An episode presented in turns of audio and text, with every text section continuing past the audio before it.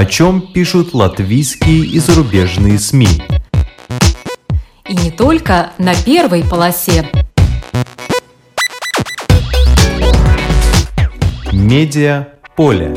На латвийском радио 4.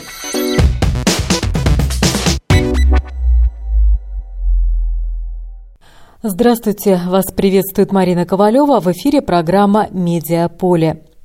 «Человек Божий» – художественный фильм про греческого святого Нектария Эгинского начал путь к русскому зрителю.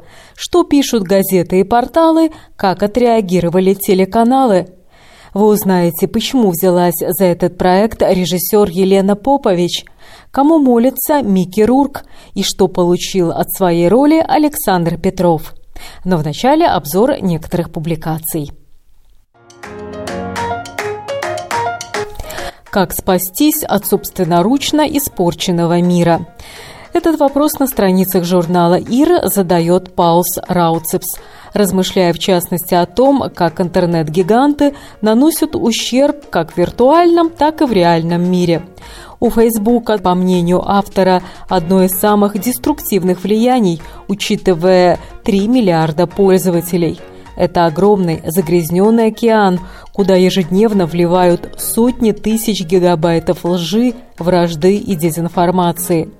В прошлом году Марк утверждал в Конгрессе США, что Facebook способен идентифицировать и блокировать 94% появляющихся на этой платформе сообщений, содержащих ненависть но внутренние документы Фейсбука свидетельствуют о том, что предприятие способно вылавливать менее 5% содержания, содержащего ненависть.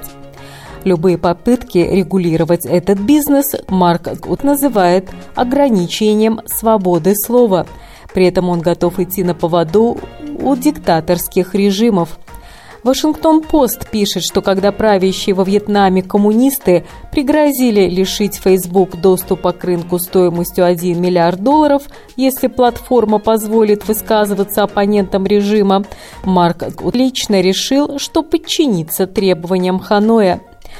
1 ноября стало известно, что Facebook, называемый ныне Мета, позволит правительству Казахстана осуществлять цензуру содержания Фейсбука, пишет журнал ИР. В журнале ИР опубликована статья Шпигеля о том, как Нидерланды стали европейским супермаркетом наркотиков. Терпимое отношение Нидерландов к легким наркотикам привело к тому, что уголовные банды больше не возятся с гашишем, так как большую прибыль им приносит кокаин пришло ранее невиданное насилие. Жертвами заказных убийств рискуют стать полицейские, адвокаты и журналисты. Среди жертв наркомафии упоминается легендарный журналист Деврис. Его застрелили. За этим убийством может стоять Таги, считающийся лидером одной из самых крупных наркомафий Нидерландов.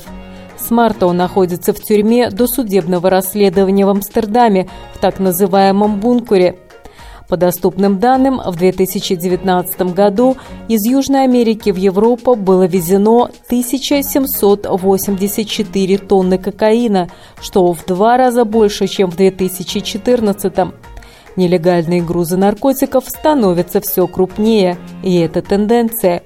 В феврале в Гамбурге полиция выявила сразу 16 тонн кокаина стоимостью на черном рынке 3,5 миллиарда евро. Главными подозреваемыми по этому делу были из Нидерландов. По данным ООН, только в Западной Европе и Центральной Европе кокаин употребляют 4 миллиона 400 тысяч человек, и это еще не предел. Бизнес объятий. Журнал «Майя Свесис» пишет о том, что в современном мире все больше людей испытывает одиночество, так как рядом с ними никого нет, с кем можно было бы поговорить по душам. Этот недостаток кто-то пытается восполнить, заведя кошку или собаку. Но в мире зародился новый бизнес. Есть люди, которые готовы за плату организовать сессию объятий или неспешную прогулку с разговорами. Ученые доказали, что объятия уменьшают стресс и страх, понижают давление, улучшают самочувствие. «Ключи от вечности» – так называется статья в журнале «Открытый город». В ней рассказывается о том, как Сергей Чур из славной династии староверов-убушевых решил заняться семейной историей. Его предки, мастера «Золотые руки», делали в Риге несгораемые и практически вечные сейфы оригинального дизайна – Сейфы, которые производили в мастерской на улице Даугавпилс 54 в Риге, были несгораемыми, потому что стенки делались из двух листов металла, пространство между которыми заполняли золой. Для демонстрации надежности сейфа его вывозили на пески, клали в присутствии заказчика толстую пачку денег мастера, запирали на замок и разводили костер. Если пачка денег внутри шкафа оставалась целой, значит сейф прошел проверку на прочность. Один из обушевских сейфов был в Елговском замке, а теперь уже в отделе персонала Елговского сельскохозяйственного университета. В этом сейфе когда-то хранили серебряный кофейный сервиз, который подарил вузу Карлис Улманис в честь его основания. Сергей Чур, мастерской своих предков в Риге, хочет создать музей, пишет «Открытый город».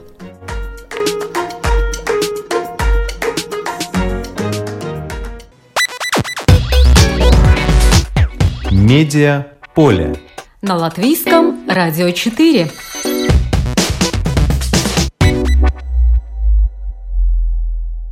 Блуждая по сети, я наткнулась на ролик. Сидит Микки Рурк, майка в обтяжку, на руках наколки, на груди два крупных креста и медальон со святым, на коленях маленькая белая собачка. Включаю звук. Голливудский, мега-известный актер, потрепанный жизнью и боями на ринге, начинает свой монолог со слов «Я никогда не просил Бога об успехе, я никогда не просил о деньгах». Оказывается, Микки Рурк – ревностный католик. Он три-четыре раза в день молится по четкам, причем просит Бога и об афганцах, и о курдах.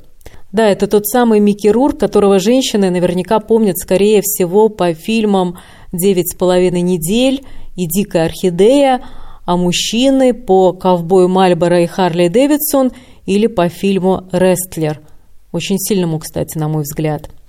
Так вот, Микки Рурк откровенно рассказывает, как вместе со своим младшим братом почти 10 лет терпел унижение и побои от отчима, жесткого полицейского, как научился драться, чтобы защитить себя и своего младшего брата, как посылал подальше продюсеров, которые стремились на него повлиять, как 23 года ходил к психотерапевту. При этом он признался, что во всех своих падениях на 60% виноват сам. Причем весь этот монолог происходит на фоне афиши постера фильма «Человек Божий» американского режиссера сербского происхождения Елены Попович. На постере крупным планом портрет монаха. В этом фильме о греческом святом Нектарии Эгинском, который жил на рубеже 19-20 веков, Микки Рурк сыграл небольшую, но значимую роль. Меня все это заинтересовало, и я решила узнать, что же появилось на медиаполе об этой картине, что пишут газеты и порталы, как отреагировали телеканалы – Фильм уже довольно давно вышел в широкий прокат в Греции, где вызвал большой интерес, причем не только у людей церковных. С 14 октября его показывают в России. Рецензий на картину как таковых не так уж много. В основном в разных медиа встречаются интервью с режиссером и актерами, также новостные сюжеты. Я пересмотрела довольно много материала и фрагменты некоторых из них предлагаю вашему вниманию. Мне кажется, это интересным по ряду причин. Ну, во-первых, не так часто известные актеры, особенно такие внешне брутальные, как Микки Рурк, рассказывают о своей вере и том, что значит для них молитва. Да и не так часто в наши дни снимают художественные фильмы на основании жития святого – кстати, именно сегодня, 9 ноября, отмечается День памяти Нектария Эгинского, который, прожив жизнь полную несправедливости и гонений, умер 101 год назад от рака. А фильм, кстати, был завершен незадолго до столетия со дня его кончины. В монастырском вестнике 2017 года писали, что чудеса начались сразу же после кончины святого Нектария. Вот цитата. Когда почившего митрополита переоблачали для положения в гроб, случайно пристроили его рубаху на край постели много лет парализованного человека, и он тотчас же исцелился, а тело усопшего замироточило. Добавлю, что мощи нектария оказались нетленными, источали благоухание, и в 1961 году он был причислен к лику святых. Сейчас мощи святителя Нектария находятся в основанном им Свято-Троицком монастыре на греческом острове Эгина. А вот и трейлер к этому фильму. Нельзя допустить, чтобы он стал патриархом, это рискованно. Он якшается с уличными девками. Знаю, вам трудно в это поверить, но он может стать для вас Иудой, ваше святейшество. Едва ли в его сердце вообще есть добро. Решил, что можешь вот так прийти сюда и прикидываться святым? Я начинаю думать, что вы не человек. Вы кажетесь мне настоящим. Неудивительно, что они вас не взлюбили. Мы будем добиваться смещения патриарха Сафрония, чтобы вы заняли его место. Убирайтесь.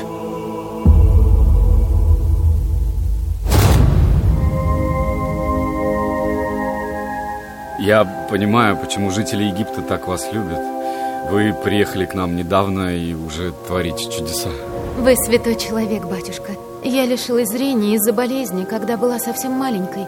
Но от вас исходит такой свет. Мне кажется, вы не проявляете достаточно строгости. Строгости не должно быть больше, чем проявление доброты. Где доказательства моего преступления? Обвинение, обрекшего меня на моральную смерть.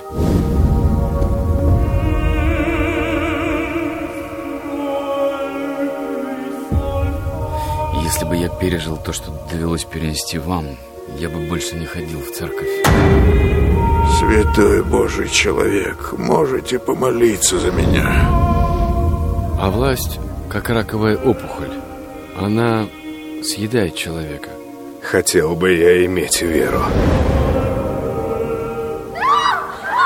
Отец, почему вы стоите и молчите? Мало того, что вы наускиваете всех подряд стать священниками, теперь вы еще и монашек сюда привели! Что вы делаете с этими женщинами? Прекратите! Не надо! И не смейте сюда возвращаться!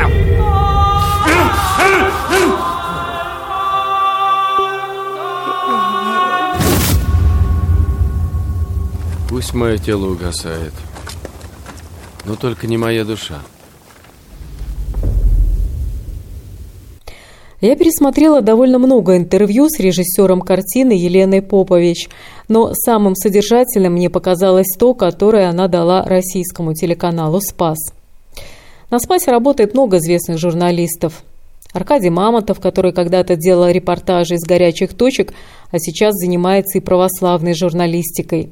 Борис Корчевников, мастер интервью. Даже Николай Валуев и Дарья Донцова – но интервью с Еленой Попович, режиссером картины «Человек Божий», провела Екатерина Аркалова, выпускница театрального факультета ГИТИСа. Этой журналистке удалось расположить к себе гостю, и та откровенно рассказала о том, как пришла к вере.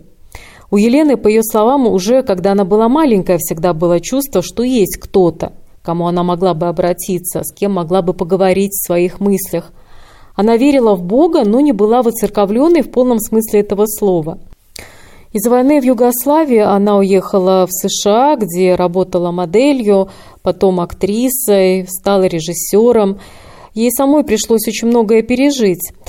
Впервые Елена причастилась после рождения своего первого ребенка. Ей посоветовал это сделать один священник. И после этого она была такая радостная, что знакомые даже спрашивали, не пьяна ли она. Но давайте лучше послушаем фрагмент интервью на телеканале «Спас», в котором Елена Попович рассказывает Екатерине Аркаловой, как она решила снять фильм о святом Нектарии Эгинском. И когда а, мой отец ушел в 2011 году, я была в Лос-Анджелесе, я еще не получила гражданство. Сейчас у меня двойное, сербо-американское, потому что я там достаточно лет прожила много. А, я не смогла посетить его похороны, но я приехала через год, И я помню, что я приехала в монастырь а, и увидела а, книгу о нектарии. Я услышала о нем, а, мне это было очень интересно, книжка была на сербском, я купила книгу, я подумала, о, отлично, прочту по пути обратно в Лос-Анджелес, долгий перелет. И там было что-то, что-то в его истории, что срезонировал со мной на очень личном уровне. Очень, было очень много параллелей с моей жизнью из жизни моего отца. Мой отец был очень праведным и честным человеком, который был казнен за свою праведность. И, возможно, просто в связи с тем, с его недавней кончиной, было много эмоций и со всеми сложностями, с которыми я столкнулась. И вера была единственным, что помогало идти вперед. Это было нечто очень личное. И это было тем, что меня вдохновило на то, чтобы сделать картину о Святом Нектаре. А, то, что у меня было ощущение, что у меня есть, у меня есть какое-то свое собственное человеческое понимание истории. И мне казалось, что я что, что мне получится определенные вещи передать зрителю. Нектарий Эгинский – один из самых почитаемых сейчас в Греции святых – о его судьбе можно найти немало публикаций и на русском языке тоже. Мне, например, очень понравилась статья Анастасии Михалос из 11 номера «Монастырского вестника» 2017 года, опубликованная на сайте православия.ру.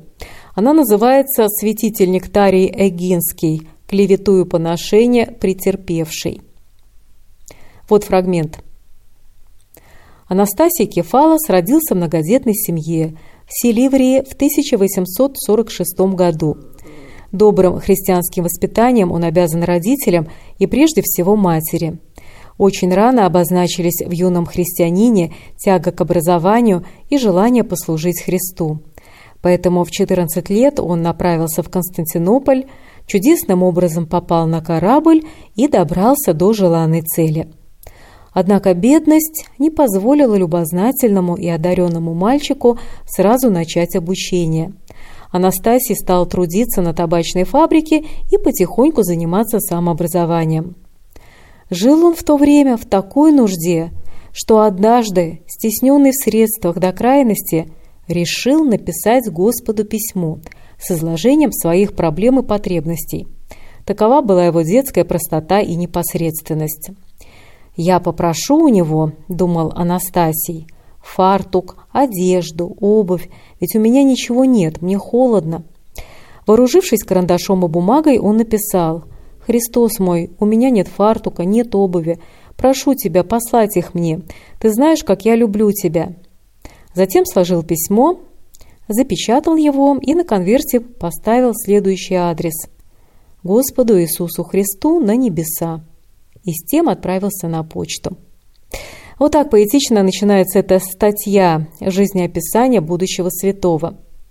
А какими источниками пользовалась режиссер фильма Елена Попович, чтобы написать сценарий? Об этом она рассказала в интервью телеканалу «Спас».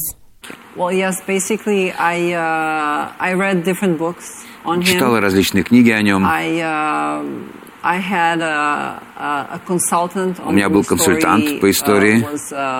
Uh, uh, Metropolitan Clopas Strongilis from Sweden. He was the one who Митрополит из, из Швеции. Он занимался исследованиями, исследованиями жизни Нектария в течение 20 лет.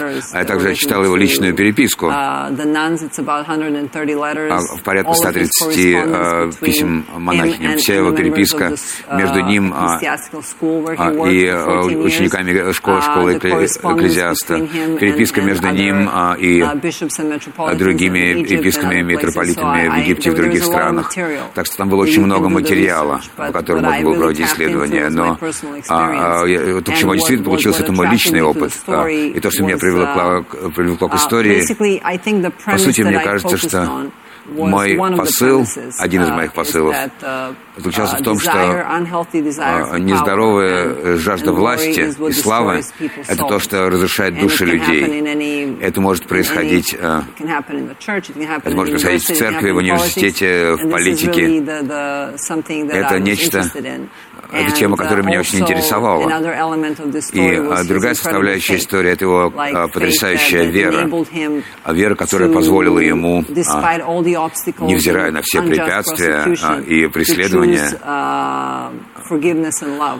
делать выбор в сторону прощения, любви и сохранить свою душу. Подготовка к съемкам фильма шла лет пять, если не больше. Чтобы на месте изучить все детали, погрузиться в среду, во многих своих интервью она рассказывает о том, как для нее важна работа с актерами, прежде всего подбор актеров. Об этом зашел разговор и на Спасе. Uh, для меня, как для режиссера, процесс, процесс кастинга, знаете, я верю, что это один из самых важных процессов для режиссера, особенно для такого uh, кино достоверность, правдивость э, очень важна. Я говорю о правде на всех уровнях. А мне нужно было, э, нужно было быть очень внимательной к кастингу каждой роли. То есть э, я решила отбирать людей, у которых были необходимые элементы. Кроме того, что они все замечательные актеры, потому что все мои актеры были просто феноменальные. И для меня было большой честью поработать с ними. Но они также должны соответствовать роли. Так что для меня это был очень будоражащий процесс. Для меня это часть вот, режиссуры, как э, Джон Хьюстон говорил. Когда его спрашивали о режиссуре, он говорил, что, э, он говорит, что я э, занимаюсь режиссурой за кастингом, потому что остальное просто. А вот и актерский состав. Греческий актер Арис Сервиталис исполнил роль Нектария Эгинского. Российский актер Александр Петров – роль Костаса, помощника Нектария, фактически его секретаря – Микки Рурк – роль парализованного, на котором Нектарий явил свое чудо. Заняты и другие греческие актеры. Газета «Известия» написала, что Елена Попович когда-то увидела Микки Рурка в роли Франциска Осиского, католического святого, основателя нищенствующего ордена францисканцев. И он в этой роли якобы произвел на нее такое сильное впечатление, что режиссер решила предложить роль именно Микки Рурку. Может, так оно и есть, но ни в одном интервью из тех, что я прослушала, она об этом не говорит. Она называет совсем другой фильм. Сам Микки Рурк с грустью говорит о картине «Франциск» 1989 года режиссера Лилианы Кавани, считая, что этот хороший фильм посмотрело мало людей и что в США о нем вообще мало кто знает. Но кто не смотрел, коротко расскажу, что да, это действительно серьезный фильм. Средневековье – Герой Рурка, сын зажиточного продавца тканями, он проводит год в заключении, где видит, как с людей за веру буквально сдирают кожу. Отец его выкупает из этой тюрьмы, ставит его за свой прилавок, а потом снаряжает в рыцарский поход в Иерусалим, чтобы сын завоевал баронский титул для семьи. Но в поход Джованни, так звали героя Рурка, так и не отправился. Он берет обед нищеты и присоединяется к обездоленным. Впоследствии он станет святым. В этом фильме действительно есть несколько очень сильных сцен. Например, когда герой Рурка крепко обнимает прокаженного, тем самым демонстрируя любовь к человеку, которого отвергает общество. Или почти финальная сцена, когда на теле Джованни проступают раны, как на теле Иисуса во время крестных страданий. Но вовсе не эту роль Рурка Елена Попович называет в интервью телеканалу «Спас», отвечая на вопрос, почему она пригласила Микки Рурка сыграть в фильме «Человек Божий». Давайте послушаем. Well, I, uh, uh... Когда я думала об этой uh, роли, я думала о Микки Рурке, потому что, uh, кроме того, кроме множества картин, в которых он сыграл, и, опять же, он великолепный uh, актер, есть картина такая «Обед». А, это картина Шона Пена. А, Джек Николсон в главной роли. И у него там была единственная сцена у Микки Рурка. Это вот лучший пример актерской игры, который когда-либо видел. Видела на экране. Я никогда этого не могла, заб... не могла этого забыть. Даже когда познакомился с ним очень давно, я а, uh, а, спр... помню, спрашивала его, как он а, работал с этой ролью, как актриса интересовалась. И также а, есть еще одна вещь, которую про него знала. А, а, он однажды в интервью сказал, что, что если бы не его вера, он бы давно бы себя уже убил. Uh, так что мы говорим о человеке, который определенно а, а, страдает, борется, ищет правильный путь. Мне нужен был человек, а, который понимает, что такое борьба и страдания. Человек с сердцем и с честью для этой роли. И мне очень повезло, что мне получилось с ним связаться, и что он был готов этим заняться. И мне очень повезло увидеть, как он играет, что было просто невероятно. И мне повезло, что он, что он доверился и готов был работать с ролью. А вот вопрос, почему сам Микки Рурк доверился Елене Попович, с которой раньше вовсе не был знаком. Почему он сразу ответил «да»? Ответ на этот вопрос Микки Рурк дал в интервью греческой журналистке православного новостного агентства Orthodoxy News Agency. Оно на английском, и его тоже можно найти в интернете. Греция, терраса, солнце, веет ветерок, Рурк и Попович в чем-то совсем летнем – Короткое интервью, но такое, знаете, очень эмоциональное. Почему он ответил «да»? Послушайте самого Рурка. Just from conversation I could tell that her heart and her integrity were in the right place. Uh, it wasn't a movie about making money or it uh, it was a, a project that, like I said, had spirituality, integrity, uh, especially during when we live such terrible times right now with the world in such chaos, you know. And she's very much like does films that she believes in and not films to make millions of dollars, you know. Я специально оставила оригинал, а сейчас переведу. Просто поговорив с Попович, Микки Рурк сказал «да», потому что его подкупила сердечность, честность режиссера. Он понял, что это не фильм для зарабатывания денег, это фильм о духовности, о честности. Важный фильм, особенно для нашего беспокойного времени. И она так сильно верит в этот фильм, фильм не для зарабатывания миллионов, что Рурк согласился. Из этого интервью греческой журналистки я перевела небольшой фрагмент, где Рурк рассказывает о том, в какие чудеса он сам верит и кому молится. Давайте послушаем. Мне кажется, что такого Рурка мы еще не знали. I, well, in life, you know, there's, there's little miracles and there's big miracles. I've experienced both. So I do believe in miracles, but I only believe in miracles through God.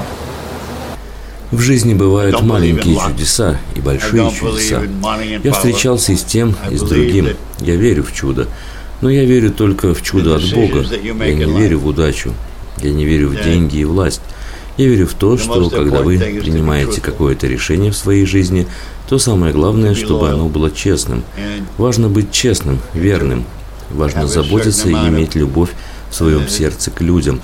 А если о чуде, когда моему брату было 17 лет, он был очень болен. Он тогда сидел в тюрьме. Его выпустили из тюрьмы, потому что доктор сказал, что ему осталось жить всего 6 месяцев. Моя бабушка тогда рассказала мне о молитве особому святому, который, если молиться ему, творит чудеса. До сих пор я молюсь ему. Мой брат умер не через 6 месяцев, а через 20 лет. И это было чудом. Когда он умер, я утратил свою веру примерно на три года.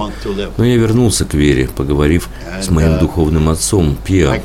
Мы были близки 23 года. Он умер не так давно, и меня это убивает, так как я мог задавать ему вопросы о Боге, о вере. Нужно верить в чудо, но это не значит, что оно так просто снизойдет. Однажды я переживал сильную боль и молился день и ночь, и мой духовный отец сказал мне тогда, «Знаешь, Микки, Бог слышит твой телефонный звонок, но это не значит, что Он будет говорить сразу же, когда ты захочешь. Среди тех, кому я молюсь, Архангел Михаил. Он всегда со мной. Но кого я особо почитаю, кому я молился и молюсь за своего брата, это апостол Иуда Фадей, лучший друг Иисуса, покровитель безнадежных. Он был убит за то, что говорил, что Иисус Христос Сын Божий. Я молюсь ему по несколько раз в день всю свою жизнь. А говоря о моей роли в этой картине, я верю в чудо, когда ты парализован и лежишь в постели, и тебе говорят, что ты больше никогда не сможешь ходить, то тебе больше не хочется жить. Мой брат четыре раза попадал в тяжелые аварии, и он должен был бы умереть, но он оставался жив. Я чувствовал, что это чудо, И думаю, что если бы он тогда умер, я не мог бы больше функционировать в обществе, если бы потерял тогда своего брата. Я был бы обижен на жизнь. Я попросил девушку из греческой команды держать передо мной фотографию моего брата, чтобы я смог сыграть роль. And because she's so like a very pure, sympathetic person, I chose her to use to hold my brother's picture when I had to do something. Если честно, то в этом интервью Микки Рурк довольно мало говорил о своей роли и уклонился от вопроса о святом Нектарии Эгинском, главном герое картины. Где-то я прочитала, что он вообще практически не контактировал с другими актерами. Настроился, сыграл свой эпизод и все.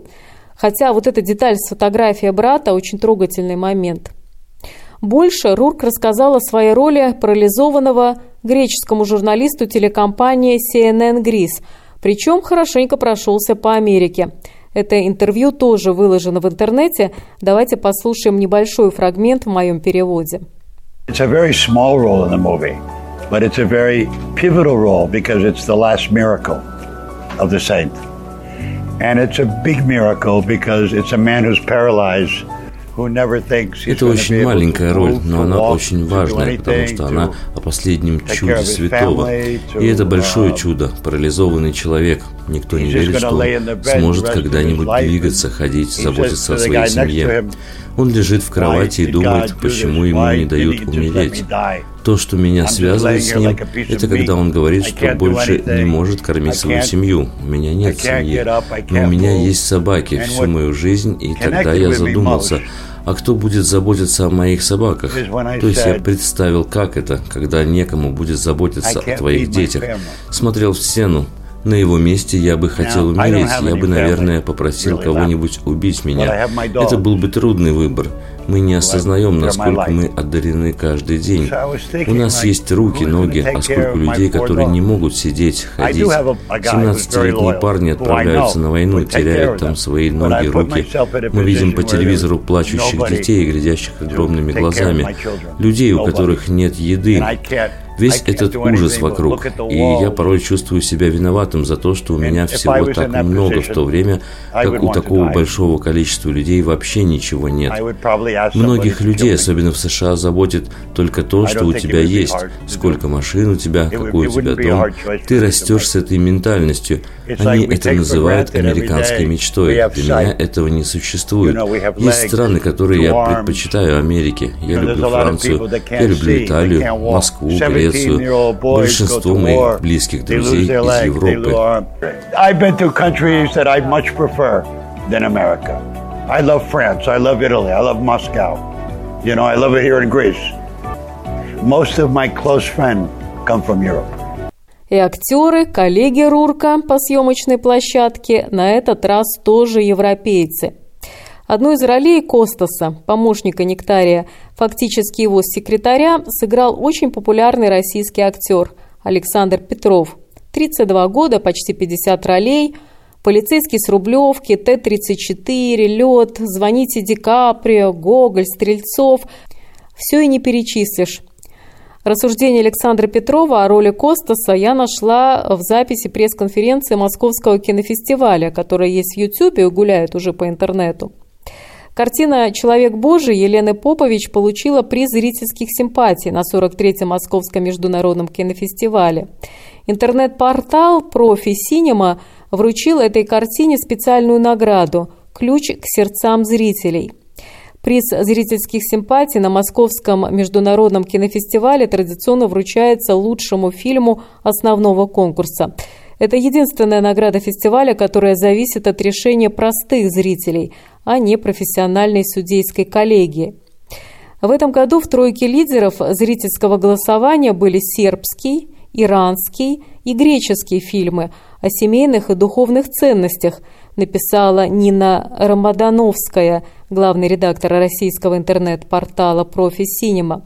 Аудитории нравятся человеческие истории о взаимоотношениях детей и родителей, но больше всего люди любят чудесные истории – Наверное, поэтому в этом году сильнее всех тронула сердца зрителей картина по сути, житие одного из наиболее почитаемых святых Греции Нектария Эгинского «Человек Божий», в которой еще к тому же снялся известный российский актер Александр Петров, написала Рамбадановская. На пресс-конференции Московского кинофестиваля Александру Петрову один из журналистов задал вопрос, почему Костас остается рядом с Нектарием до конца, хотя ему, говоря современным языком как пиарщику, не светило сделать при нем карьеру. Последовал такой ответ.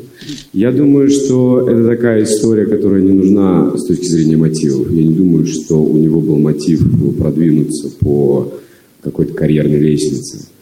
Просто он увидел то, что никогда не видел в людях. Абсолютно бескорыстность. И поэтому он начал ему помогать и очень сильно влюбился в него как в человека, как в отца.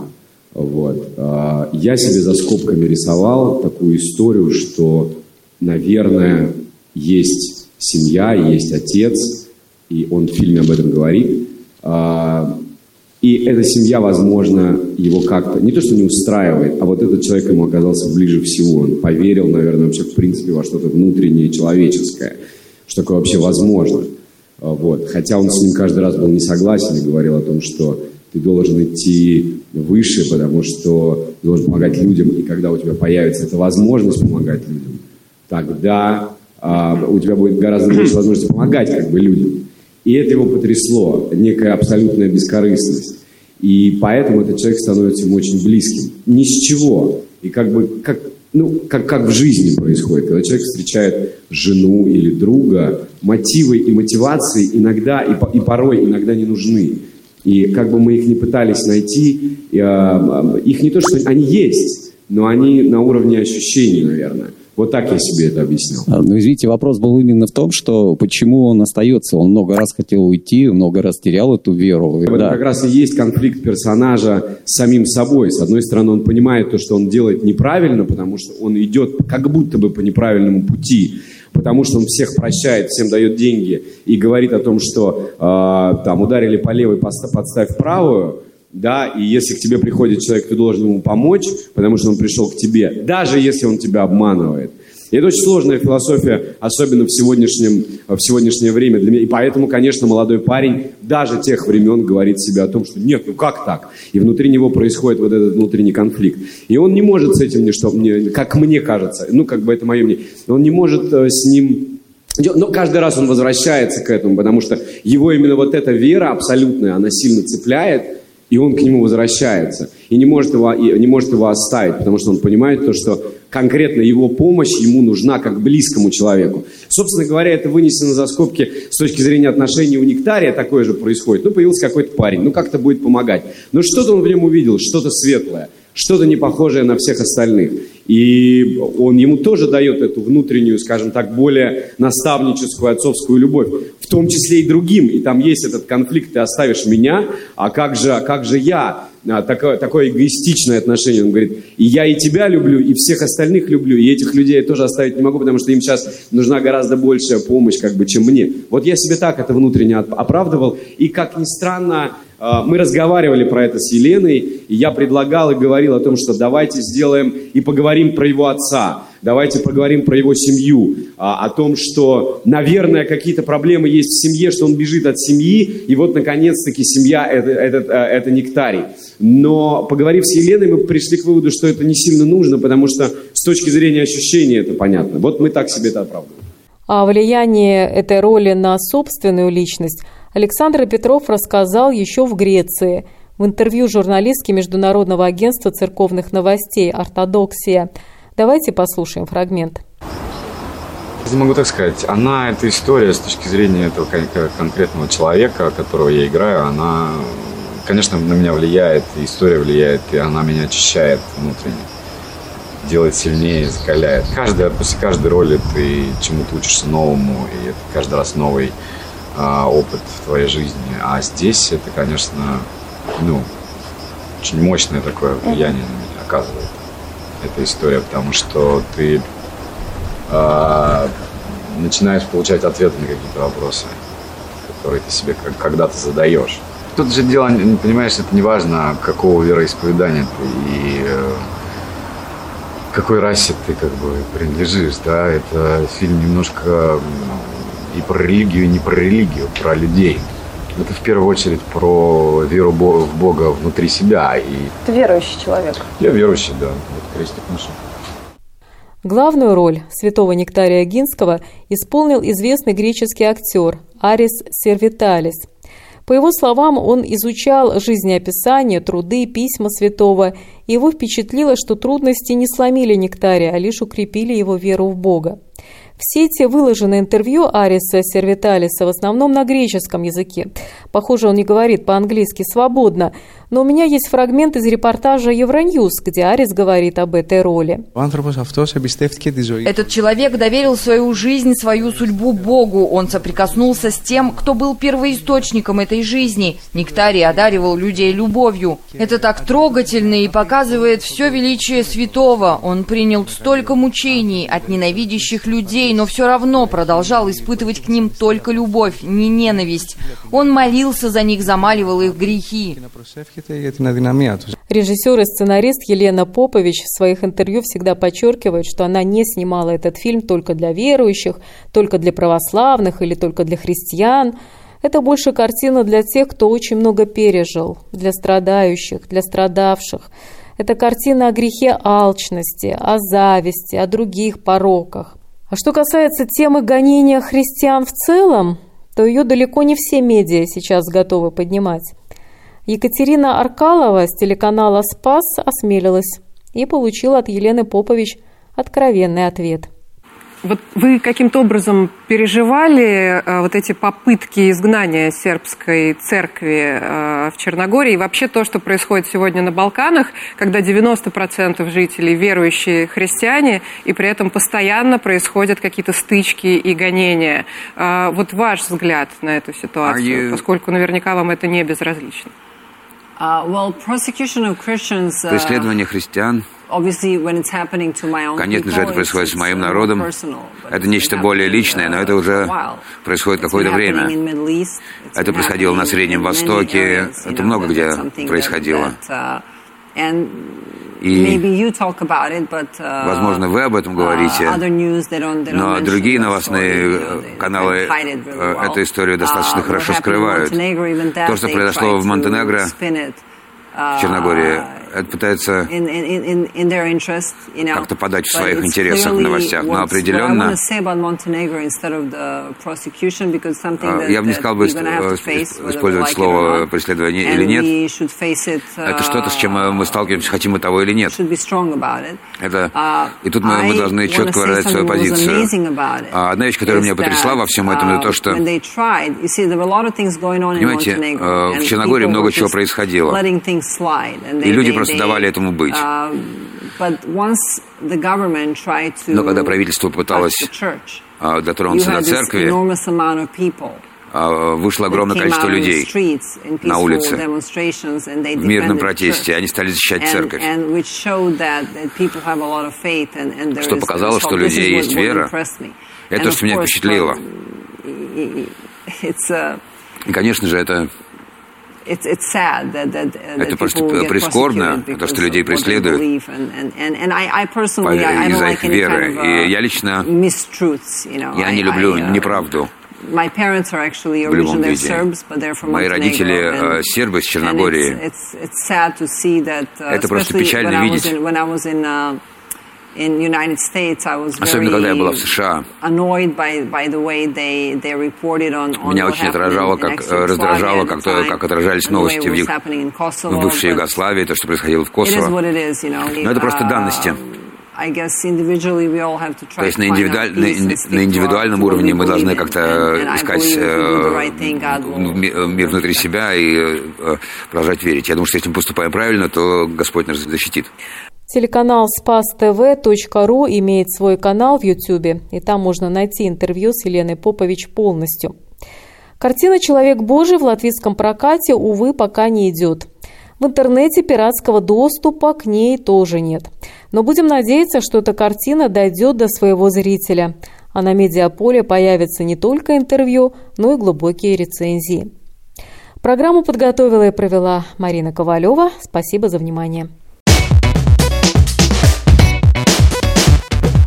О чем пишут латвийские и зарубежные СМИ. И не только на первой полосе. Медиа поле. На латвийском радио 4.